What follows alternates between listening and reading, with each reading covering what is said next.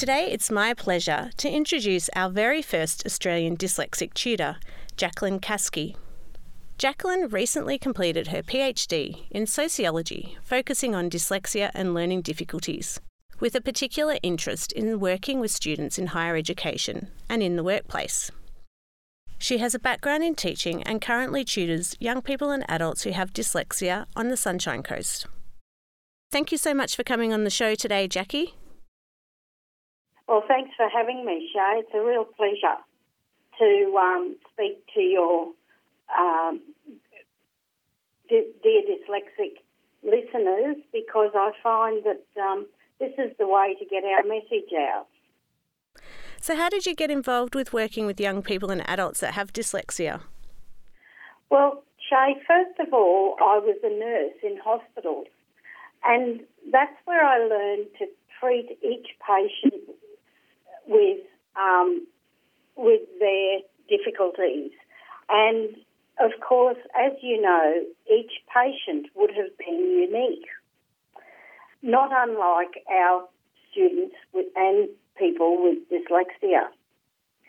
And I always had lovely relationships with my patients, and I learned to respect and service their individual needs in the wards and as a patient needing support. However, I then went to university and enrolled in a teaching program. And again, here I was helping people with difficulties to learn and find their feet in high schools and later on in TAFE. Um, on completion of my Masters of Education, I worked with adults in vocational education providers in Queensland. Um, and I worked as a disability officer and with people who have a range of disabilities, all requiring reasonable adjustments and the individual support within the educational sectors. I found it as a disability officer, students' needs were not exactly or empirically supported due to the lack of knowledge around the disability and within the teaching profession in Queensland. In the early days, for teachers, there was no inclusion courses and very little known about disability. So, when you talk about reasonable adjustments, what were you, um, you, what supports were you giving those students at the time?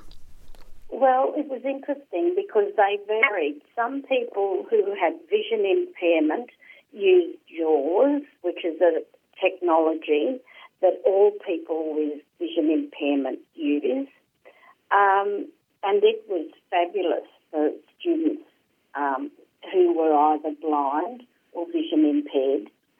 Um, then I used Dragon, naturally speaking, another technology um, for people with learning disabilities and dyslexia.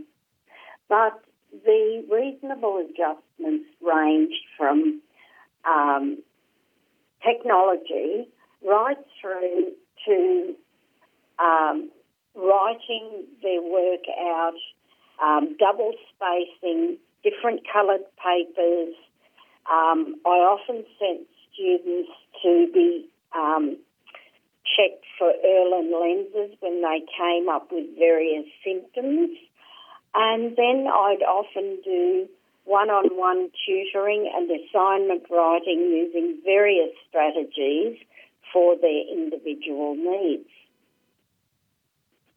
But the, the uh, strategies were so um, comprehensive. I used mind mapping. I would ask them to plan their chapters in sections. Um, and I wrote um, notes for them and told them to use mapping books for their notes. And of course, this went on into using spreadsheeting to make sure that the topics of their assignments and their their lectures written out because in those early days there were no lecture notes given. So um, they may have a writer who would go in, or a scribe as we call them, who would go in and write the lecture notes out and then give them to the student and they would put them through um, Dragon as an audio file and listen to the lecture. So there are only just a few of the reasonable adjustments. It, it, you know, they are very extensive and dependent upon the student's needs, of course. Well, it's really exciting that we've got um, people like you out there now, Jackie, because we've um, on previous shows we talked about the fact that we haven't really got dyslexic tutors and people supporting people with dyslexia in TAFE and universities. So to have people that can actually talk about reasonable adjustments um, in that space is just amazing. So, how did you end up focusing on people with specific learning disabilities? What was your driving factor in focusing your area and your PhD in that? Well, it was interesting because I completed my PhD in dyslexia um, because there was very little known about it in Queensland. Um, and we were all getting diagnoses of learning disabilities or learning difficulties. And there was a real difference between the three of them uh, because there were learning disabilities in those days. Autism was covered under the learning disability before it became a unique disability. Dyslexia was covered under it. Uh, speech language impairment was covered under it. There were, you know, ADHD uh, was covered under that learning disability. And I found that what, when we were looking at um, people with specific disabilities, teachers didn't have that understanding of what was what support was related to this disability or that disability because there hadn't been anything written up at that stage. And it, in Queensland, it wasn't until 2010 that a booklet of reasonable adjustments were, were was implemented for teachers teaching in the field. But I don't believe that the teachers, to be honest with you, like teachers everywhere, their workload is so demanding. They didn't have time to be impl- implementing all of these strategies for one particular student when they might have eight to ten of them with different disabilities in their classrooms, particularly within the TAFE sector. And I think teachers lacked the knowledge because they didn't have time to actually take that knowledge on. And of course, as you know, Shay, we are all searching for, well, we're promoting that a um, course of professional development be delivered to people, uh, to teachers and people working with students who have dyslexia.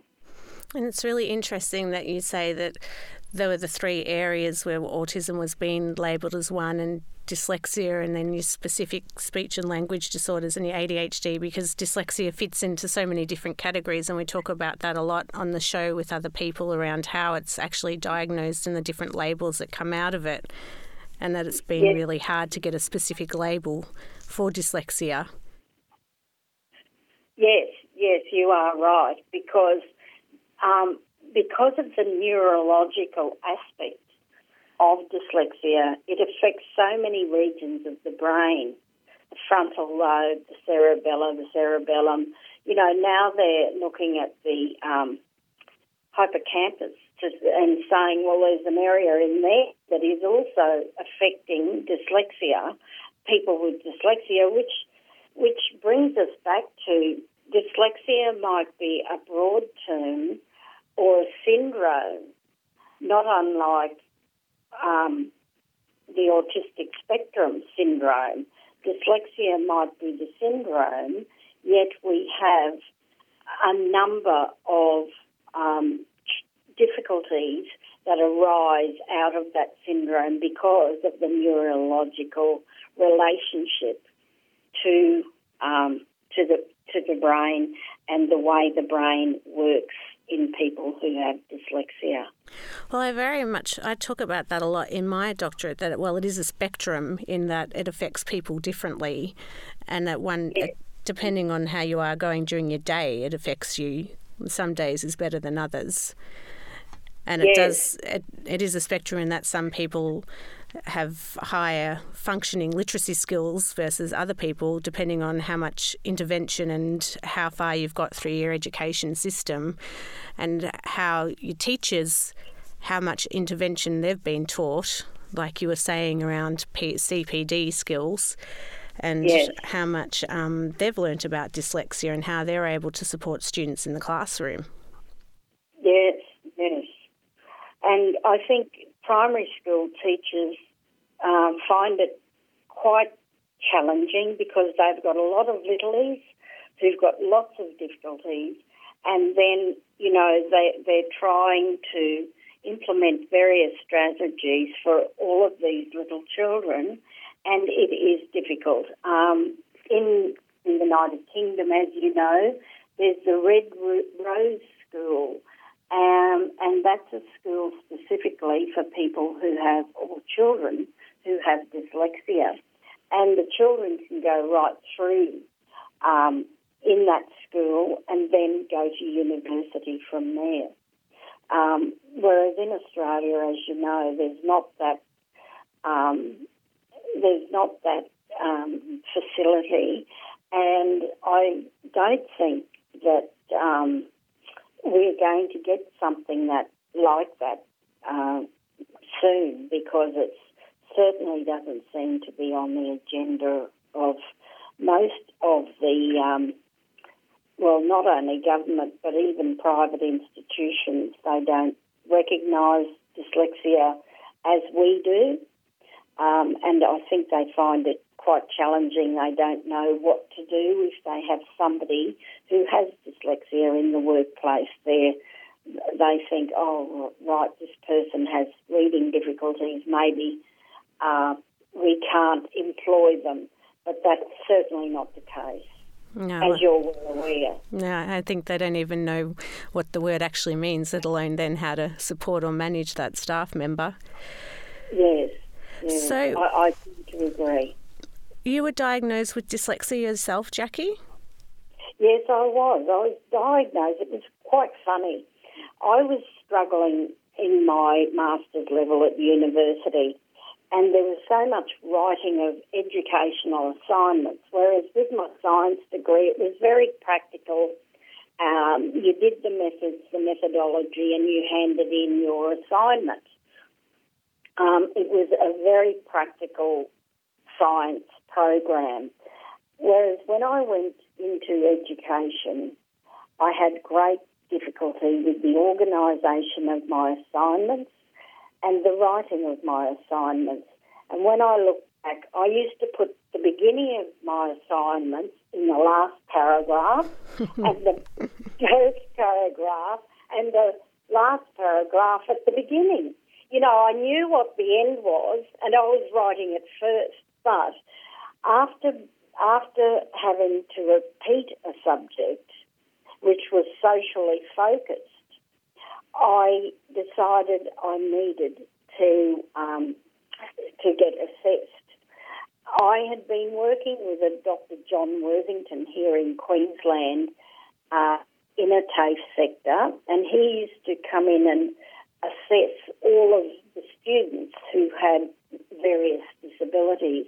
So I contacted him and um, I asked him would he do a diagnosis on myself. And of course, at that time, dyslexia was not a recognised disability in Queensland. Um, and he told me I had a phonological impairment and I'd had it from birth. But I seemed to progress through because I went through the old schooling system where it was direct teaching direct learning, and you learnt by the rote system in the early years. So I was diagnosed with dyslexia, um, and of course, I have difficulties with my writing, and I certainly take much longer to read than most. And it's quite funny. Throughout my PhD, I I was asked to read books and this, that, and the other. And, and if you know um, a lot about reading, I had to buy the books because I had to underline the important words and write in the column so I would know where that section was. I couldn't borrow books from the library. I had to buy them. So it was a very expensive um, degree for me. But anyway, at the end, I got through. So basically, my diagnosis really saved me because I was struggling and floundering with the writing. And once I knew, I then knew I had to put some strategies in place. And of course, I I do um, I did buy one particular book that I use for myself, and now that um, Sandra has written a book with uh, with um, John Crabb, um, I, I utilise that book as well. So you know they're very good books, and I couldn't have been without them to to progress through my PhD. And so, how did you feel when you were diagnosed? Well, I was relieved. I was very relieved because I had been struggling um, with my writing. I had been struggling with my, um, not my reading, but more my writing and my ability to succinctly explain myself. So I felt very, very relieved once I had been diagnosed because then I knew I could get some help. And is there anyone else in your family? Because in my family, we've got three generations. Do you think there's no. anyone else? No, there's no one else in my family. Mm. So, yes, so it's very interesting. Yeah. Um, because there is a familial link. Mm. Um, and there is, a, as you know, there's a genetic link to dyslexia. Um, that they have found a number of genetic uh, um, genetic areas that are linked to um, reading and writing and, and whatever in families. So it goes down to other generations, but no, not with me. Mm, interesting. And so your PhD yeah. has been all focused on um, young people and adults in TAFE University? No, mine is only uh, focused on TAFE um, because it was quite difficult to get um, access to students at the university. A lot didn't want to disclose. Um, a lot go through university and never tell anyone and have support on the side and pay for it. Um, but I had worked previously in TAFE, so I knew a lot of the disability officers and I knew some of the managers. So I was certainly able to access my participants, but I couldn't access them because of privacy. My um, the disability officer in each of the five campuses where I interviewed students, they had to access the participants for me because of the privacy issues and the legislation around uh, disability with giving out people's names and so on and so forth. So, and so what? Was, sorry. Yeah. What um, supports and strategies did you put in place? You mentioned um, Sandra Hargreaves and Jamie Crabb's study skills yes. for students with specific learning difficulties uh, textbook, which we've spoken about on other podcasts before, and their um, books yes. on our website, and it is an amazing resource for students um, at TAFE yes. University. Were there other things you put in place that helped you get through? Well, I used another textbook which is now out of print. It's called Dyslexia and Learning Style by Tilly Mortimore. And of course, it came out uh, just a couple of years before I started my research role, and I had bought it um, because that was out when I was working in TAFE. So I used to look at the strategies used by Mortimore and I'd implement them for the students or I'd tell the teachers this is what you should be doing or, you know, so on. So so basically that's um, I use that. But my my main strategies were I doing qualitative research. I did it all manually. I didn't use any technology because I'm not technology savvy, except for the use of Dragon, which I use continually. Um, I used mind mapping. I planned my chapters, so I'd put sections in there to make it look clear and concise. I wrote notes in mapping books. I all the transcripts that came back to me um, that were professionally transcribed. You know, my audio tapes were prof- professionally transcribed. They were all um, put into mapping books under under the themes. Mm, that's a good idea, professionally transcribing rather than hand doing it yourself. Yes, and I cut up all the quotes that all fit, fitted under each and every one of my themes, and that's how that's how I did my codes. And I have about eight huge big mapping books hmm. full of codes. but anyway, then I wrote all of my literature. So each piece of literature I read, I did a little synopsis of it so that I could go back to it and specific things I could go into and I knew where to go and what to look for. For even the theses, I did that for and I'd do it for each chapter. Then I used Google terms and reviewed Wikipedia before searching through the databases for appropriate journals. When you're doing your PhD, you often find are terms that you don't understand. So what I did, I looked at those terms on Wikipedia, got the basis of it, and then went to the journal articles for further explanation, and I found that very helpful. And a lot of people don't use it, but I use it for the basic, the grounded knowledge, just the basic knowledge, and then I go and find out relevant journals. Um, as I said, I purchased many textbooks that were, related to both the historical and recent um, advancement of dyslexia, and I'd write I'd write notes on the sides of all of my textbooks. I spoke with academics and other PhD students studying um, similar topics. I one thing I had a great rapport with a number of academics.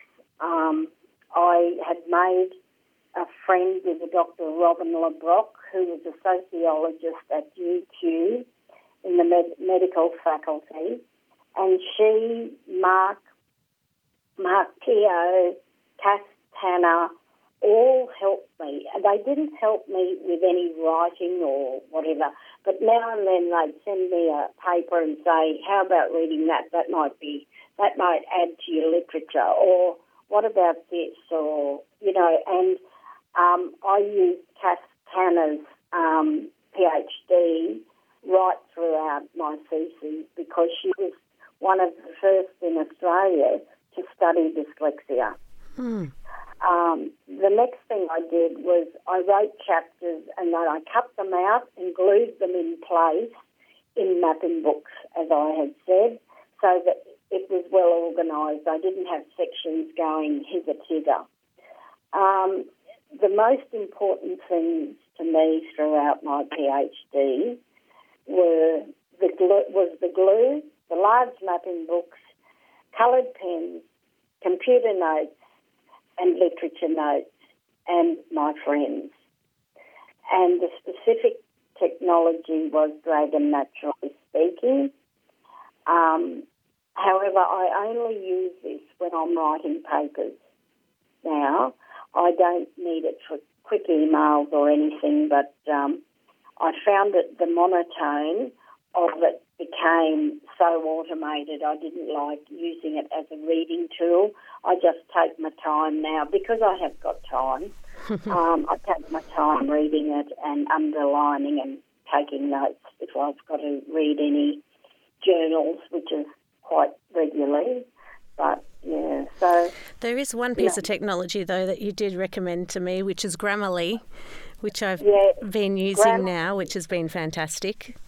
Grammarly is excellent. Mm. Um, Grammarly I got onto when I was reading my um, writing my last piece of thesis, um, and it just just helped me with my grammar so much. And of course, we in Australia use the English version version of Grammarly, not the American version.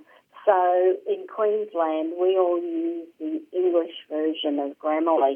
So sometimes you have to override it, even though you set it for British. Mm. Um, sometimes have to override it because there's, you know, particularly when it says organised, we go I S E D, whereas they go I Z E D.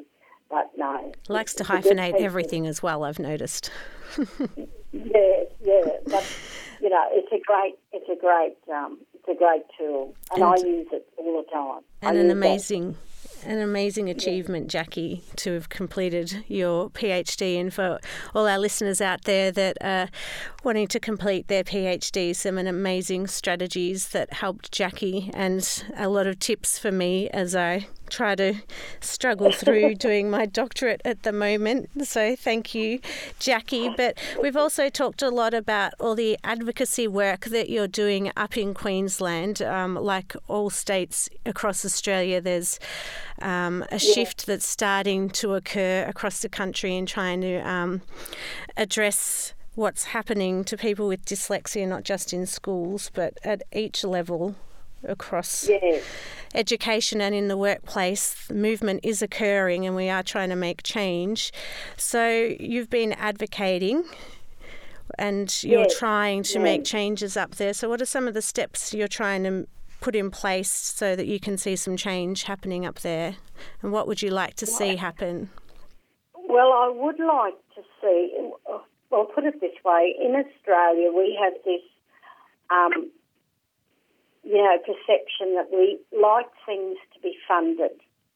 Like um, when students come to me or mothers ring up or uh, families ring up about their children, they say to me, oh, um, is this a Medibank um, funded system? And I said, well, no. I said, unfortunately, in Australia, there is no educational support that is funded. And to this day, I have tried through members of parliament, the health minister, to get some form of funding for people with communication difficulties like dyslexia, you know, speech and language, um, a range of communication difficulties.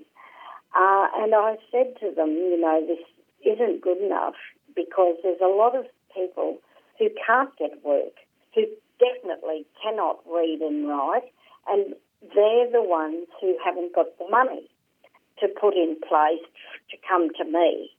Uh, even though my my um, services are very cheap compared to others in Australia, even still, um, you know, they my clients other people unvoiced and without money.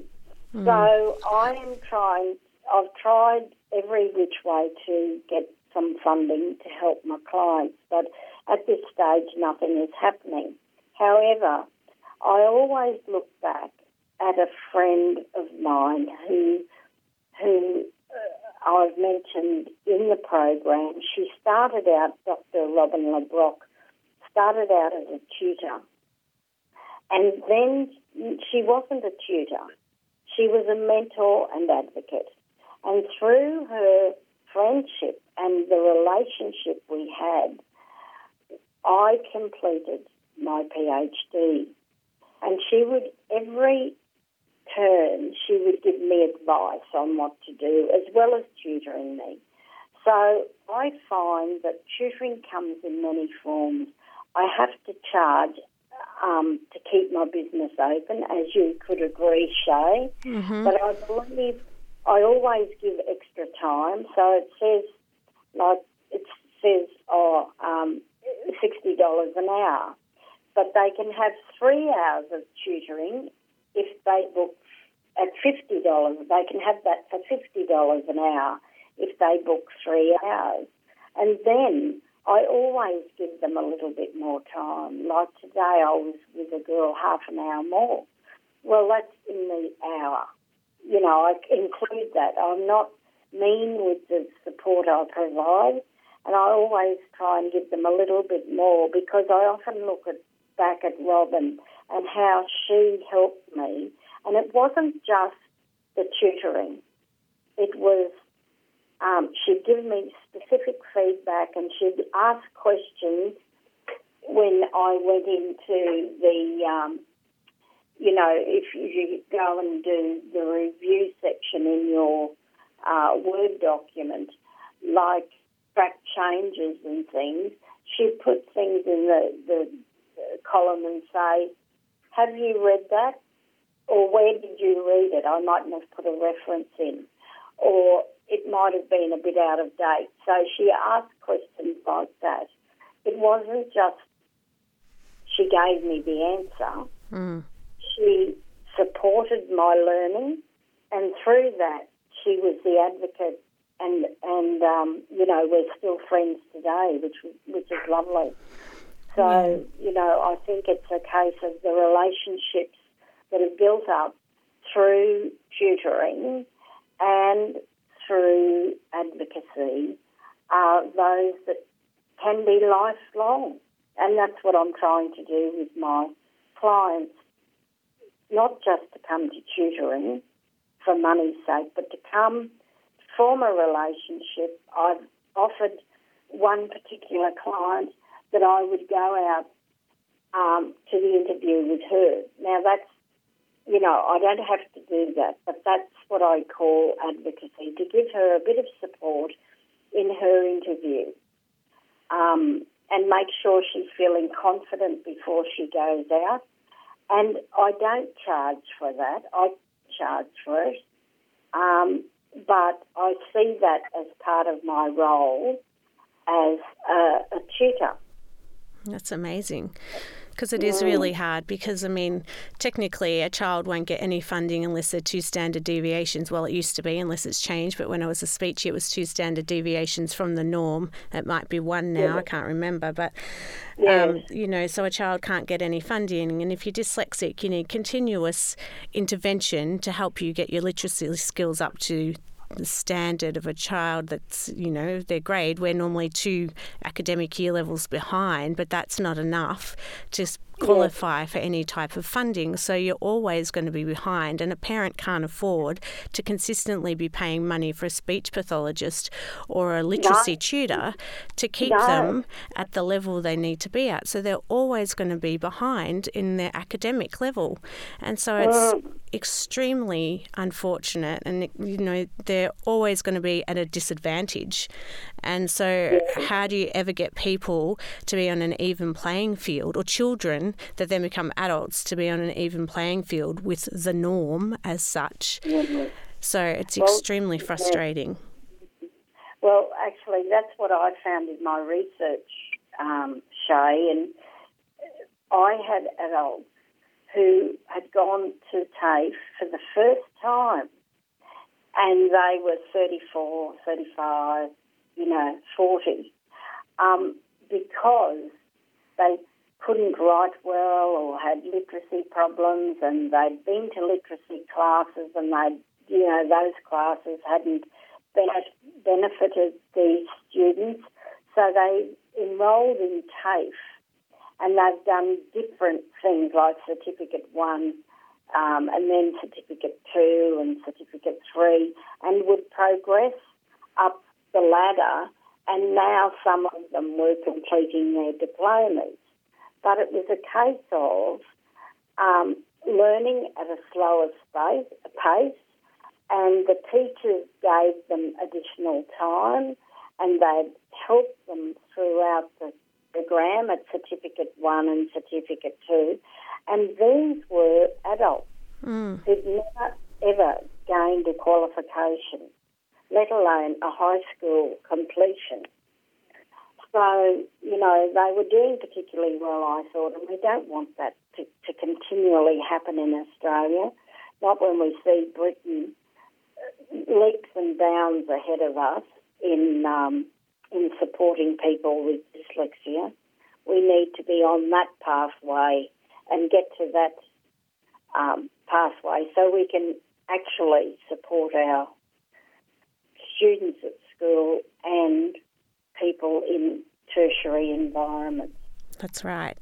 Well, Jackie, if there's some advice that you could give young people and adults out there that might be listening to this podcast, what are some take home messages that you'd like them to hear, considering all the amazing achievements that you have achieved over the last few years, particularly now finishing your PhD?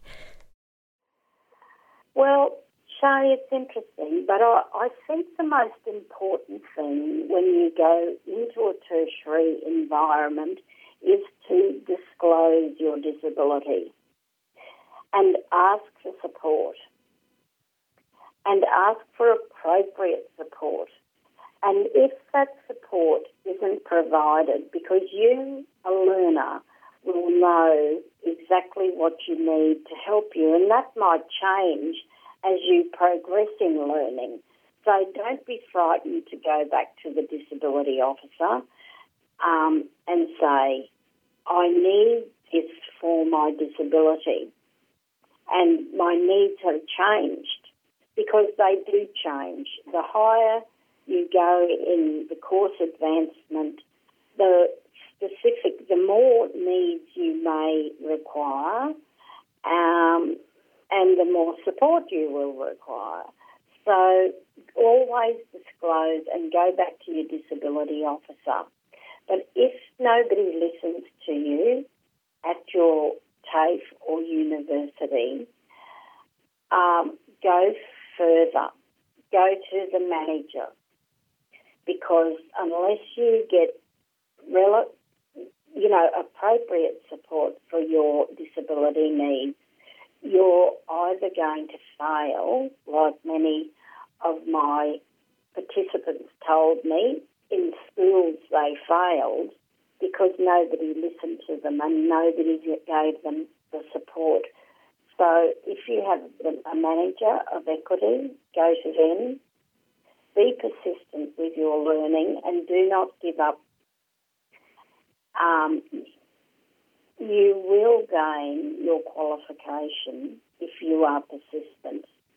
And if you use some of those strategies that I've spoken about today, they will certainly help you. They might seem time consuming, which they are, but they do work if you use them all the time for every subject that you're doing. Um, I always say persistence is what got me there. Um, but I also recommend some outside tutoring for dyslexia. So don't um, don't go to just a tutor if you're having challenges. Um, go to a tutor who has who has experience with people who have dyslexia, because you will find that it is probably the reading and writing strategies and the and the structures that are not in place are the things that you need. Um, and if you go to a dyslexia tutor, they will be able to put those strategies in place. And so, where would someone find one, Jackie? Because we haven't had many on the show, and we've haven't had um, many places to go to recommend on the show where people could go and source a dyslexic tutor. So, is it mainly through the SPELD associations that someone would go? Yes, I would go to SPELD initially, and then if you don't go to SPELD, um, often you can there are people like me who have online tutoring, but um, I would, because I don't know the legislation around there, and I'm very familiar with what's happening in Queensland, I would really try and get onto SPELD. Their, their, tu- their specialised tutors are a little more expensive than I am, but they're worth their weight in gold. Um, and I think you'll find that they will really give you some clear strategies to put in place for your learning. If not, you can call me online. As you know, Shay has my number, uh, my email address, and my website. Um, but if you ca- if you can't get something down there, I'm more to ha- more than happy to tutor you online. And um, I think Shay's got something in place for that, have you, Shay? But anyway, we'll talk about Shay and I'll talk about that after. I'm more than happy to do something for you. So have you put any of your strategies into fact sheets or anything, Jackie, that we could put online that's come out of your PhD? I, no, I don't. Now, the reason I don't is because um, I I haven't got I haven't got around to it yet. Okay. Uh, I'm hoping to put out a small book um, in the next few months, and I'm going to ask people like um, Sandra to help, um, and I might and I might even ask you Shay to do some work with me on this book, and we'll put out a small textbook for students particularly, um, so they can resource it here in Australia. Um, it's, it's, it's small, it's not too wordy, and it'll be able to be um, sold at universities for people with learning difficulties and dyslexia.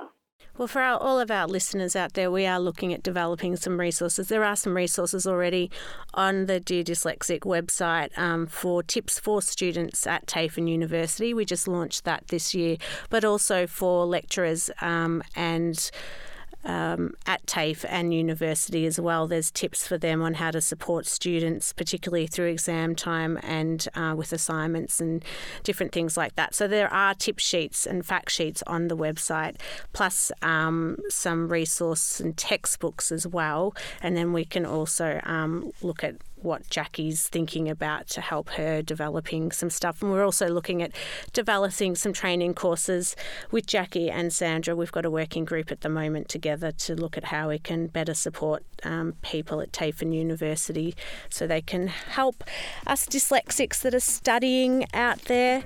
Is there anything else you'd like to say, Jackie, before we wrap up our conversation today? No, Shay. Thank you for having me. You're more than welcome. If you'd like to hear more about all the great work Jackie's doing on the Sunshine Coast, you can go to the Dear Dyslexic website at deardyslexic.com. Also, if you haven't already done so yet, make sure you sign up to our mailing list so you can keep up to date with all the work that we are doing at the Foundation. Head to deardyslexic.com. And don't forget, if there's anything you've heard today that you've found distressing, you can contact Beyond Blue 1300 22 4636 or Lifeline 13 11 14. Thanks for listening, and until next time, bye for now.